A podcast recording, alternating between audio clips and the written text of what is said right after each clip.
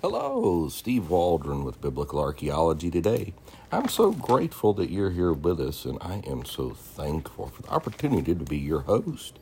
We're going to be looking at three different historical references today to Jesus. And these would be non biblical historical references. Of course, the Bible are historical as well.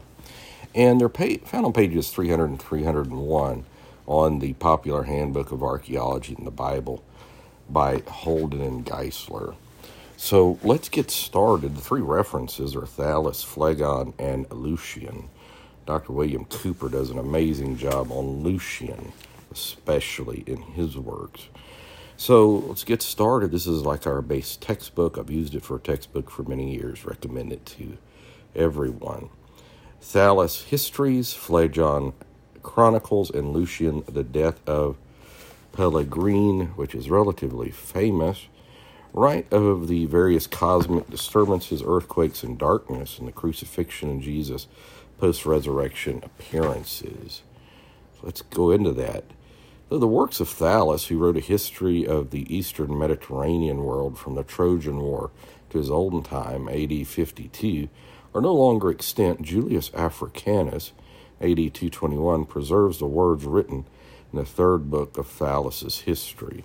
Of course, you always want to work with original sources when you can, but if you've got someone that's staring at the original work that's writing, you know, that's as good of a secondary source as you can get. On the whole world, there pressed a most fearful darkness, and the rocks were rent by an earthquake, and many places in Judea and other districts were thrown down. This darkness, Thallus, in this third book of his history, calls, as appears to me without reason, an eclipse of the sun. And many have seen, you know, you couldn't have an eclipse during a Passover and on and on.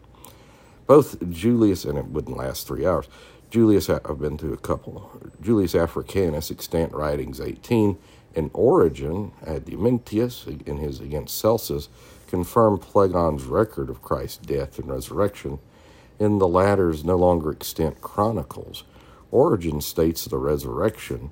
Jesus, while alive, was no assistance to himself, but he arose after death and exhibited the marks of his punishment and showed how his hands had been pierced by nails of course, to his disciples, above 500 at once, Thomas. Origen continues with his description of the cosmic disturbances at Christ's crucifixion when he reports, and with regard to the eclipse in the time of Tiberius Caesar, in whose reign Jesus appears to have been crucified, great and the great earthquakes which then took place, Phlegon too, I think, has written in the 13th or 14th book of his Chronicles. Always remember library sciences were difficult. Um, they didn't have computers back then, so a lot of times they made references like that. They weren't as footnoted and precise as we are today. Knowledge has increased. Lucian of Samosata, a second century, that's the hundreds AD, Greek writer, critical of Christianity, wrote in the death of Peregrine the Christians, you know, worship a man to this day, the distinguished personage who introduced their novel Rites. And uh, I think that's supposed to be rights with an R. It says like W R I T E S. And was crucified on that account. You see, these misguided creatures start with the general conviction they are immortal for all time, which explains the contempt of death and voluntary self devotion, which are so common among them. See, they were willing to die for their faith.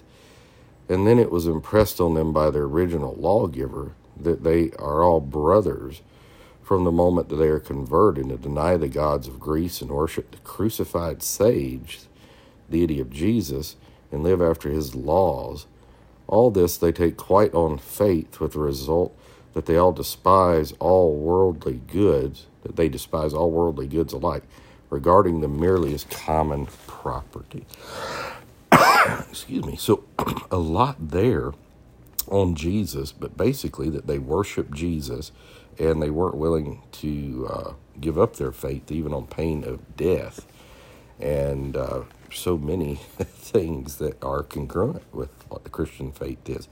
So these three, Thallus, Phlegon, and Lucian, are uh, at least Thallus and Phlegon from secondary sources. And then uh, Lucian of Samosata, very known satirist, is uh, has a lot, a lot, and he may have even more than that particular quote. But it's been a while since I read Cooper, and I don't have him at access at the moment. So God bless. Hey, thanks for being here with us. Pray for us. Join us daily. Share with your friends, family, church family, Sunday school classes. We're just so glad you're here with us. And we just do all things biblical archaeology, and we're just showing the Bible's true, and it would convince most any person if they would just objectively look at all the evidence, beginning in Genesis all the way through Revelation and every place in between. So God bless you. We love you. I did want to say the things that uh, are missing are just that they're missing. It doesn't mean silence is not disproof, it's lack of proof. And so, uh, you know, if there's, I'm just throwing out a number 10,000 possibilities to prove Christianity's true, and Christianity's shown 8,000 of them correct, none incorrect, but it's missing 2,000. The 2,000 don't disprove Christianity.